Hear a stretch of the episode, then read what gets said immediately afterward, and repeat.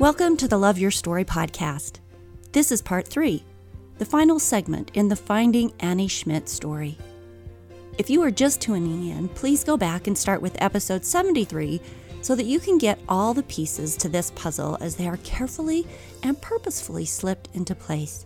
The series includes interviews with Annie's mother, Michelle Schmidt. There were so, so many good experiences that came out of this. With Lydia McGranahan, the woman who found Annie's body. My arms went out big and I said, Munra, Munra, Munra, Munra, Munra. And with Marty Newey, a pivotal player in the search party. So many people that were there, it was by pure circumstance where we were led to be there. Join us today for the wrap up of this story.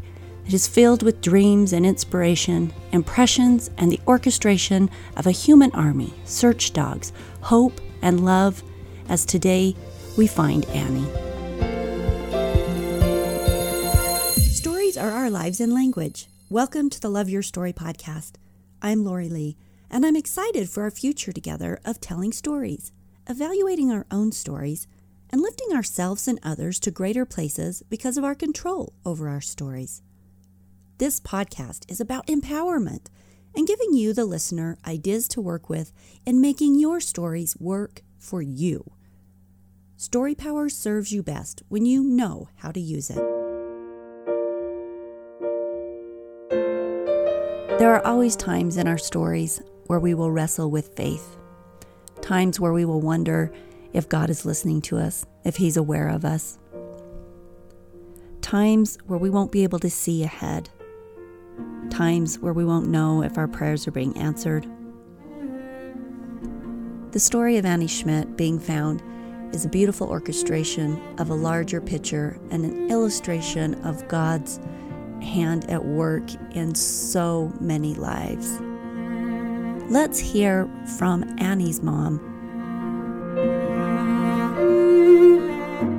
You know, it was it's remarkable. Lydia, Lydia was one of the people that was guided, and there was Annie Castiel, who was guided in very similar way to Lydia, and John Harding, who was very guided to be a part in a very similar way. And it was almost as if the Lord just kind of, He just orchestrated it. He was giving people dreams and visions and inspirations in order to invite them to be involved and to give up their expertise and to be a part of this amazing experience that happened as so many people came together to help us find her.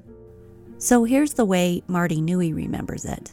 The sheriff said, You know what? I have been in law enforcement for, you know, 30 years or something. He said, I have never, ever seen a search like this because once we call it off, um, the family may try and sustain it, but it may only take a couple hours and pretty soon there's just not the organization and people don't know what to do and it just it can't continue on.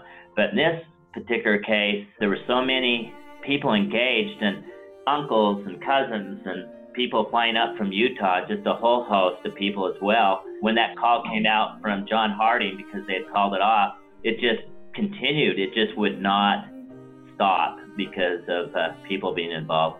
The motorhome was a first in a number of serendipitous little events that sort of brought about your connection with Lydia, right? Yeah, absolutely. In hindsight, looking at the connection, so we searched all day on Tuesday.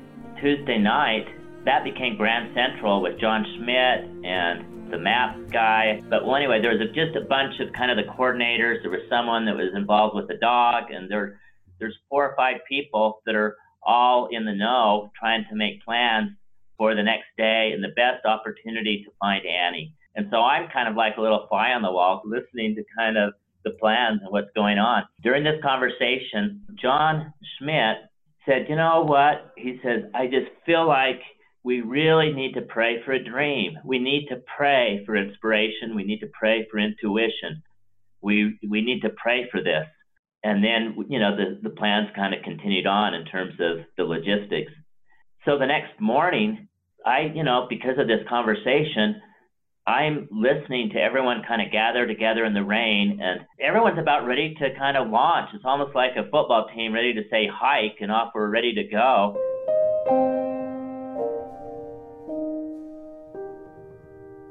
The 26th of October was the last day of the family search, and John Schmidt stood there. It was a cold 7:30 in the morning. We were in the parking lot, raining, dripping. We were all in our rain gear, and John Schmidt was standing there, and he prayed over the searchers and said, "You know, if we find her today, you know, could be the day."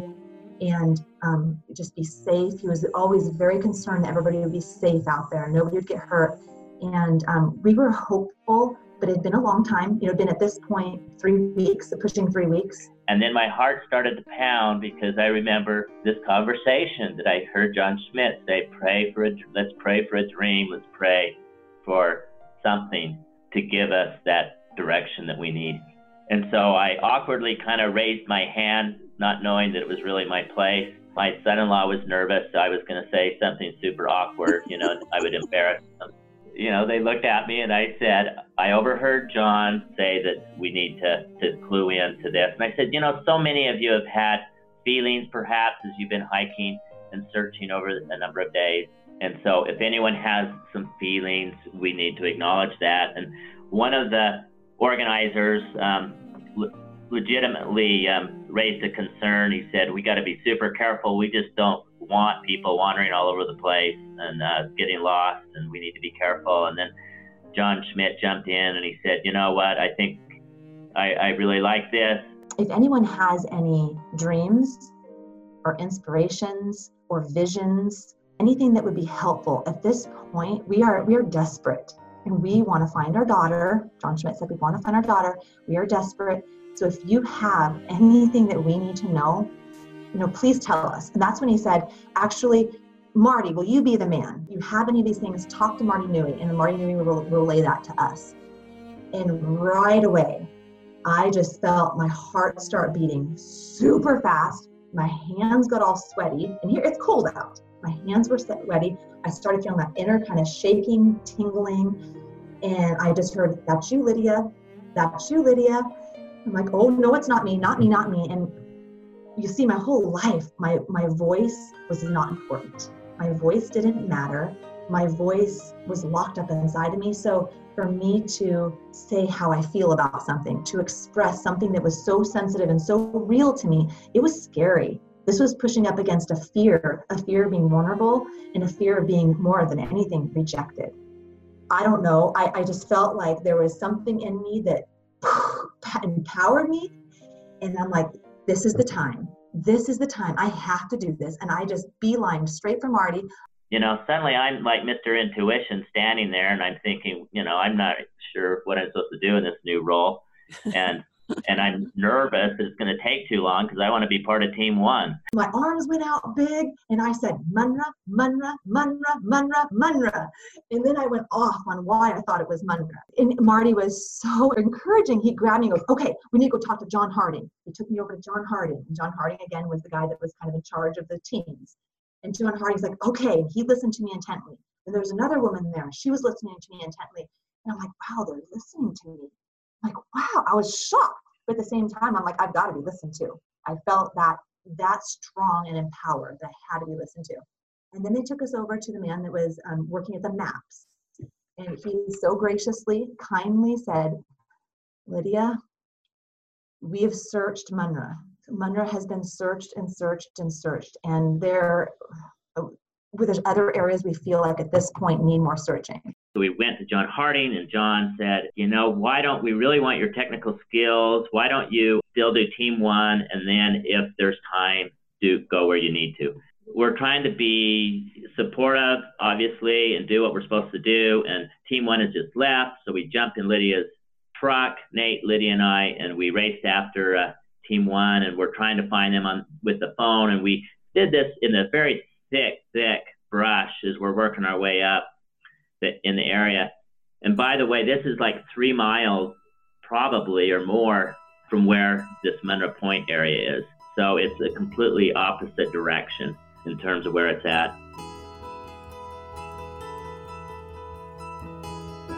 So we're like, well, let's just search ourselves.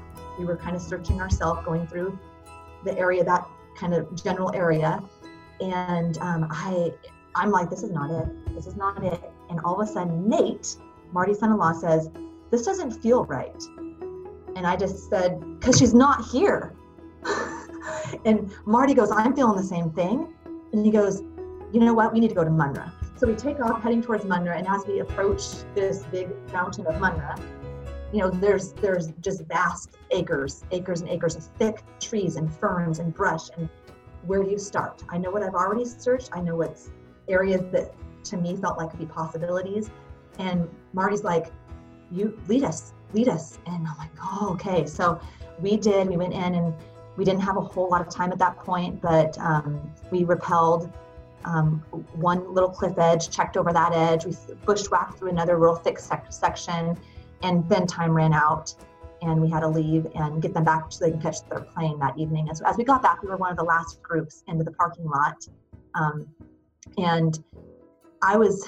It was a very heavy feeling because I knew this was the last day of the search, and I felt like I was so called to find Annie, and here it hasn't happened at that point, I had a lot of doubts. Like, God, were you really speaking to me?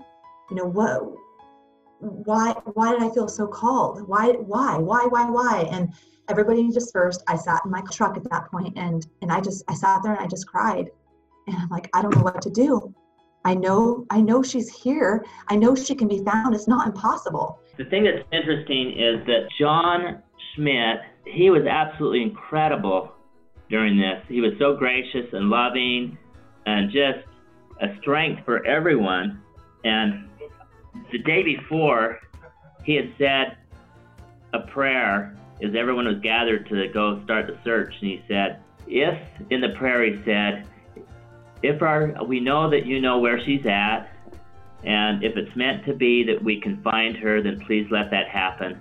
But if our prayers aren't answered the way that we want them to be, please don't let it affect our faith in any way. We're going to be strong. We know that our prayers have been answered in the past, and everything is according to Thy will. And and so, please, we will be strong, and we won't let our faith in any way be diminished.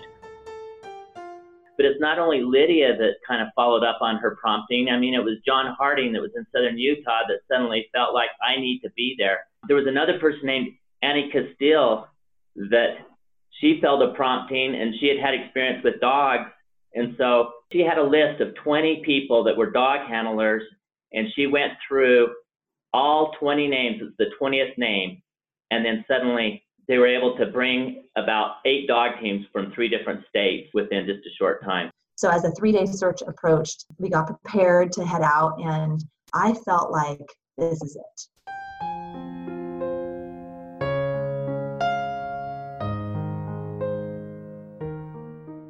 the couple days before that three day search, my daughter, which is, we go to a non denominational Christian church, she came out of youth group one night and um, she looked at me in the truck and she goes, Mom, I think God talked to me. And I said, You think God talked to you? Well, what did he say? And she goes, He said that you're going to be the one that's going to find Annie. And right away, you know, mom, I'm thinking to myself, oh, but what if it wasn't God? you know, what if it wasn't God talking to her? I don't want to build this up and have her be let down. Because I was feeling in some ways let down, like, God, you've led me to something that I'm not finding.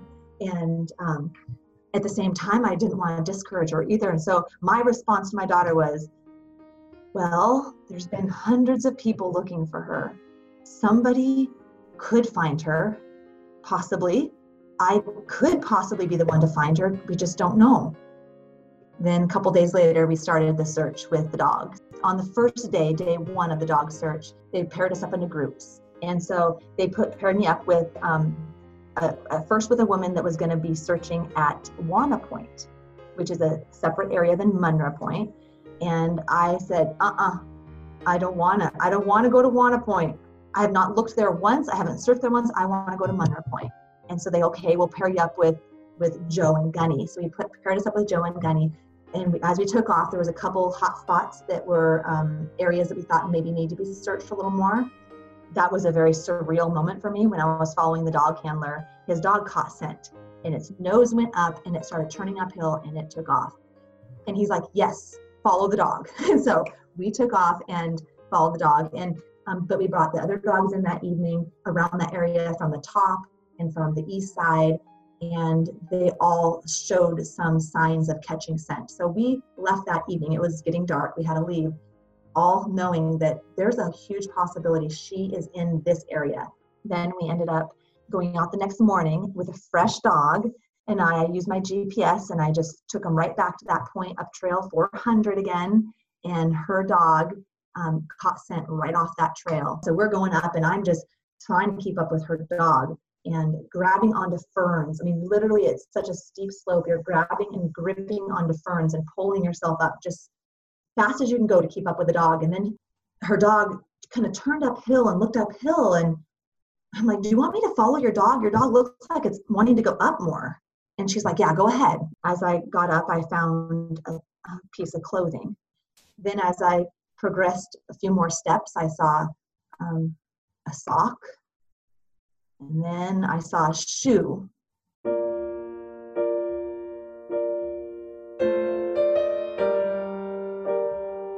On November 11th, John Schmidt said in a social media post that dog teams found human remains that were later confirmed to be Annie's. I guess what I can say is that in the Pacific Northwest, we have a lot of black bears, if that gives you any idea. So, finding Annie, I knew at that point we had found her.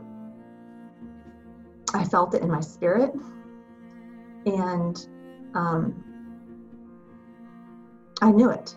I knew it just in the depth of my soul. I knew it. This was her. There was there was no reason. And as and as I as we where she was found, that area, as I was able to look up, I saw a backpack and I saw some books and just some, some belongings that were out of a backpack. I saw that.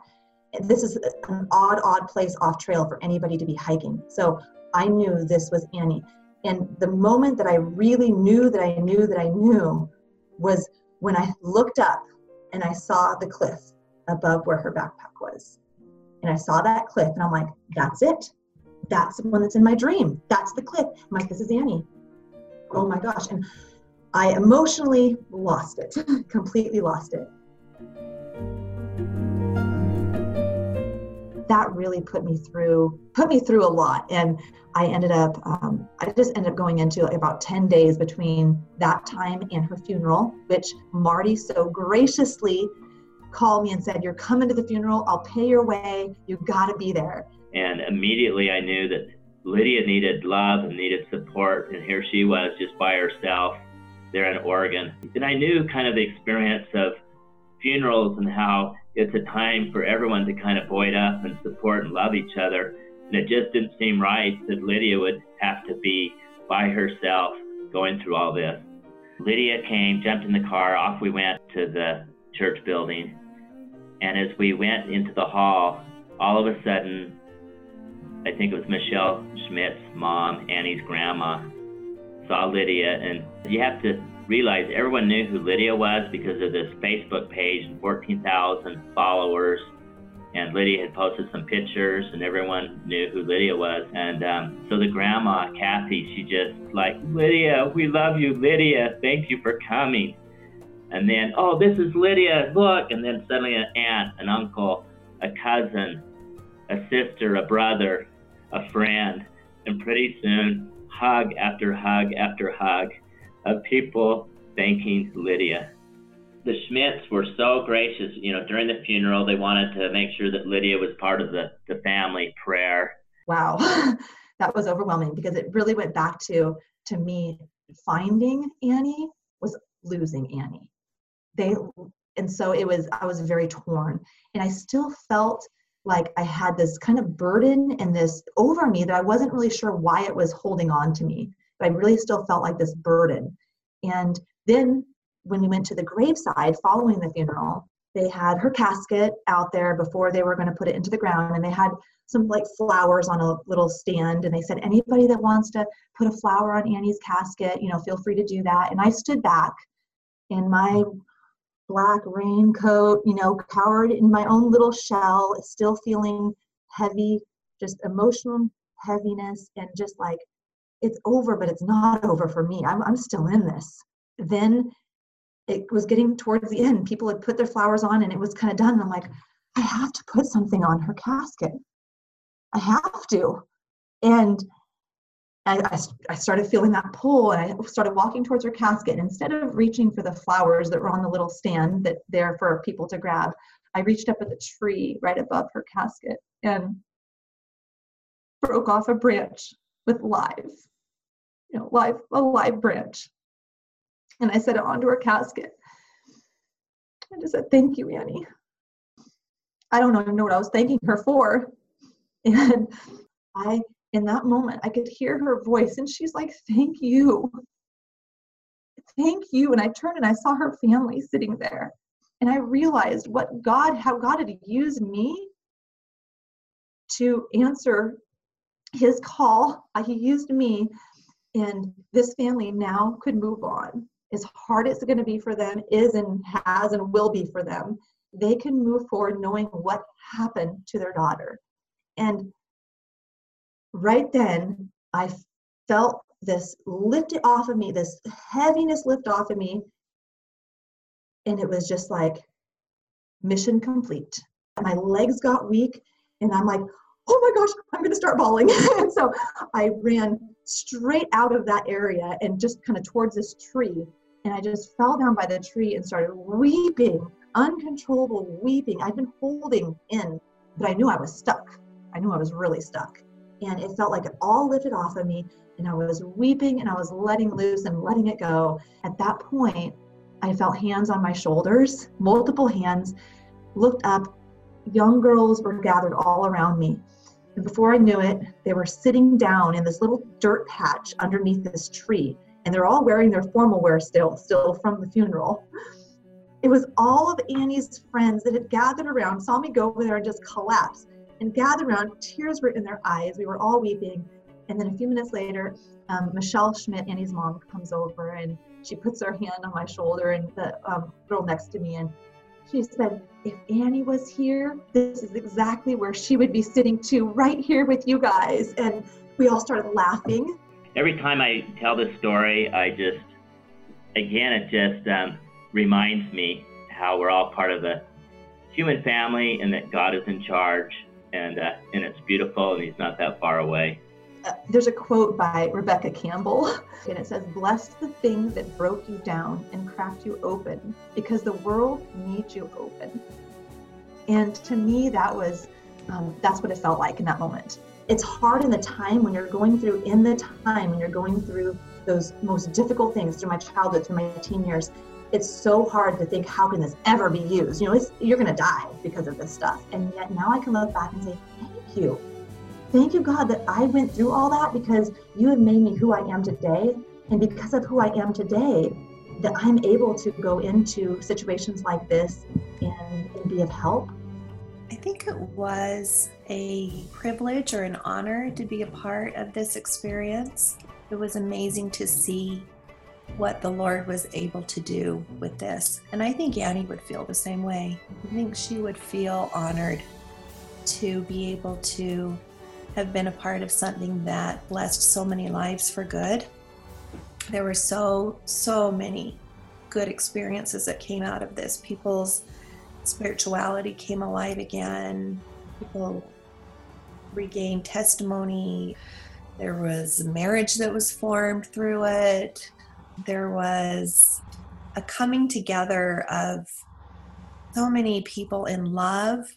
My family was so strengthened. My personal, my family and my siblings, we're we're closer than we ever have been.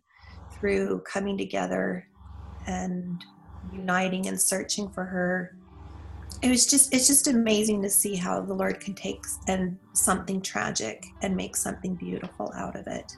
God did follow through with what He had asked of me on day one when I heard on the news go look for her, go find her. At one point, Lydia had expressed to me that she felt like giving up and she was so discouraged.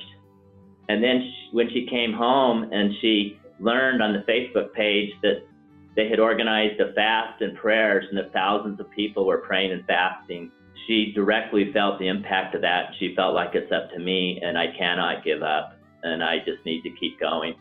And uh, and so I think it's just powerful.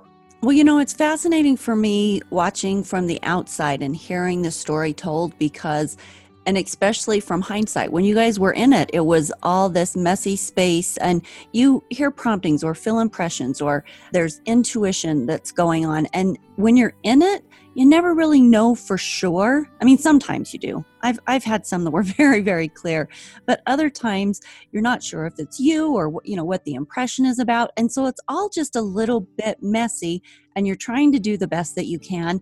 And like you said, all these puzzle pieces, different people from different places having different impressions that all came together to actually create this wonderfully woven masterpiece, but nobody could see that from the inside because you're all just, you're all each your own thread in this tapestry. And yet, in the end, it came together. And it just testifies of what a master weaver God is. Wow. And I think that God does speak to us in multiple times in multiple ways but it's the matter if we're listening or not i think that's that's the key sometimes in our busyness of life in our busyness of our families and our work and everything else we sometimes um, don't take the time to truly listen or because of our own fears. You know some people might say it's your intuition. Some might say it's god. Some might say it's their you know, whatever. And at, this, but at the same time it's like when you hear that nudging you know go go with it. Thank you for joining us for the three part series in the story of searching for Annie Schmidt. This series was so interesting to make because the stories from those involved were so filled with amazing personal experiences. A story of loss, of faith, of dreams, voices, intuition, overcoming fear and self doubt, heavenly orchestration, love, teamwork, tragedy, growth, and answers. If you have comments you'd like to make on this series, you can go to the Love Your Story website, loveyourstorypodcast.com, and under each episode there's a place for comments. If you have stories or know of people with extraordinary stories that you would like to share with me, reach out as well.